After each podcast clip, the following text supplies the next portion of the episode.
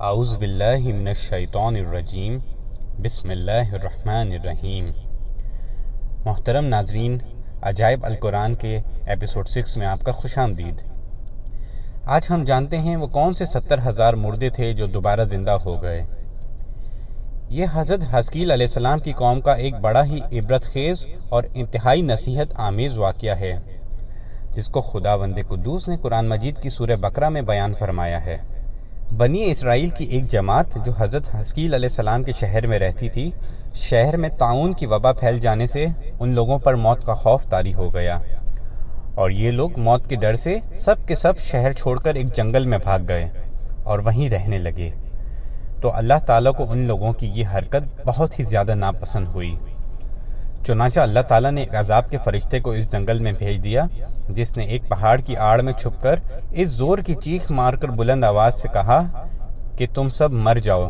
اس بھیانک چیخ کو سن کر بغیر کسی بیماری کے اچانک یہ سب کے سب مر گئے، جن کی تعداد ستر ہزار بتائی جاتی ہے۔ ان مردوں کی تعداد اس قدر زیادہ تھی کہ لوگ ان کے کفن دفن کا کوئی انتظام نہیں کر سکے۔ اور ان مردوں کی لاشیں کھلے میدان میں بے غور و کفن آٹھ دن تک پڑی رہیں۔ یہاں تک کہ یہ لاشیں سڑنے لگیں اور بے انتہا تعفن اور بدبو سے پورے جنگل بلکہ اس کے اطراف میں بدبو پھیل گئی۔ کچھ دنوں بعد حضرت حسکیل علیہ السلام کا اس جنگل میں سے ان لاشوں کے پاس سے گزر ہوا۔ تو اپنی قوم کے ستر ہزار انسانوں کو اس موت ناگہانی اور بے غور و کفن لاشوں کی فراوانی دیکھ کر رنج و غم سے ان کا دل بھر آیا۔ آپ دیدہ ہو گئے اور اللہ تبارک و تعالیٰ کے دربار میں دکھ برے دل سے گڑ گڑا کر دعا مانگنے لگے کہ یا اللہ، یہ میری قوم کے افراد تھے جو اپنی نادانی سے یہ غلطی کر بیٹھے کہ موت کے ڈر سے شہر چھوڑ کر جنگل میں آ گئے۔ یہ سب میرے شہر کے باشندے ہیں۔ ان لوگوں سے مجھے انس حاصل تھا اور یہ لوگ میرے دکھ سکھ میں شریک رہتے تھے۔ افسوس کہ میری قوم ہلاک ہو گئی اور میں بالکل اکیلا رہ گیا۔ اے میرے رب یہ وہ قوم تھی جو تیری حمد کرتی تھی اور تیری توحید کا اعلان کرتی تھی اور تیری کبریائی کا خطبہ پڑھتی تھی۔ آپ بڑے سوز دل کے ساتھ دعا میں مشغول تھے کہ اچانک آپ پر یہ وہی اتر پڑی کہ اے حسکیل علیہ السلام، آپ ان کی بکھری ہوئی ہڈیوں سے فرما دیجیے کہ اے ہڈیوں، بے شک اللہ تعالیٰ تم کو حکم فرماتا ہے کہ تم اکٹھا ہو جاؤ۔ یہ سن کر بکھری ہوئی ہڈیوں میں حرکت پیدا ہوئی۔ اور ہر آدمی کی ہڈیاں جمع ہو کر ہڈیوں کے ڈھانچے بن گئے اور پھر یہ وہی آئی کہ اے حسکیل، آپ یہ فرما دیجیے کہ اے ہڈیوں، تم کو اللہ کا یہ حکم کہ تم گوشت پہن لو۔ یہ کلام سنتے ہی فوراً ہڈیوں کے ڈھانچوں پر گوشت پوس چڑھ گئے۔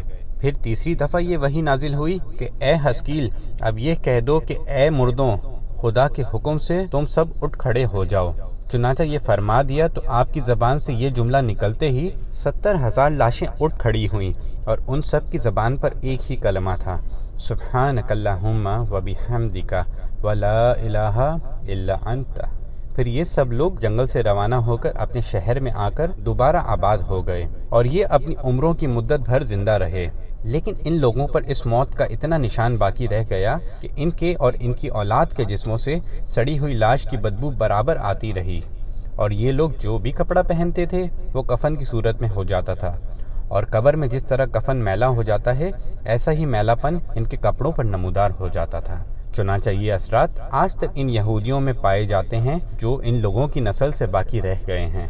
یہ عجیب و غریب واقعہ قرآن مجید کی سورہ بکرہ میں خدا بند قدوس نے اس طرح بیان فرمایا ہے۔ ترجمہ اے محبوب، کیا آپ نے ان لوگوں کو نہیں دیکھا جو اپنے گھروں سے ہزاروں کی تعداد میں موت کے ڈر سے نکل بھاگے تھے؟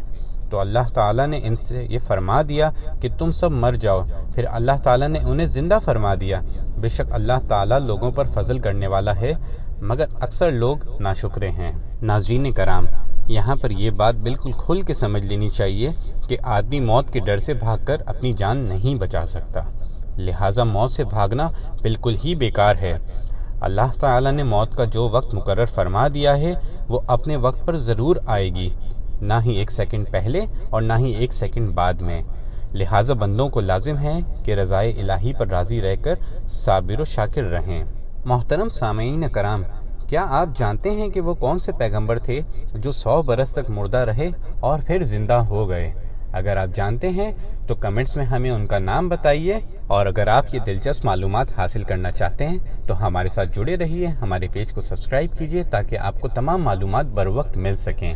السلام علیکم ورحمۃ اللہ وبرکاتہ۔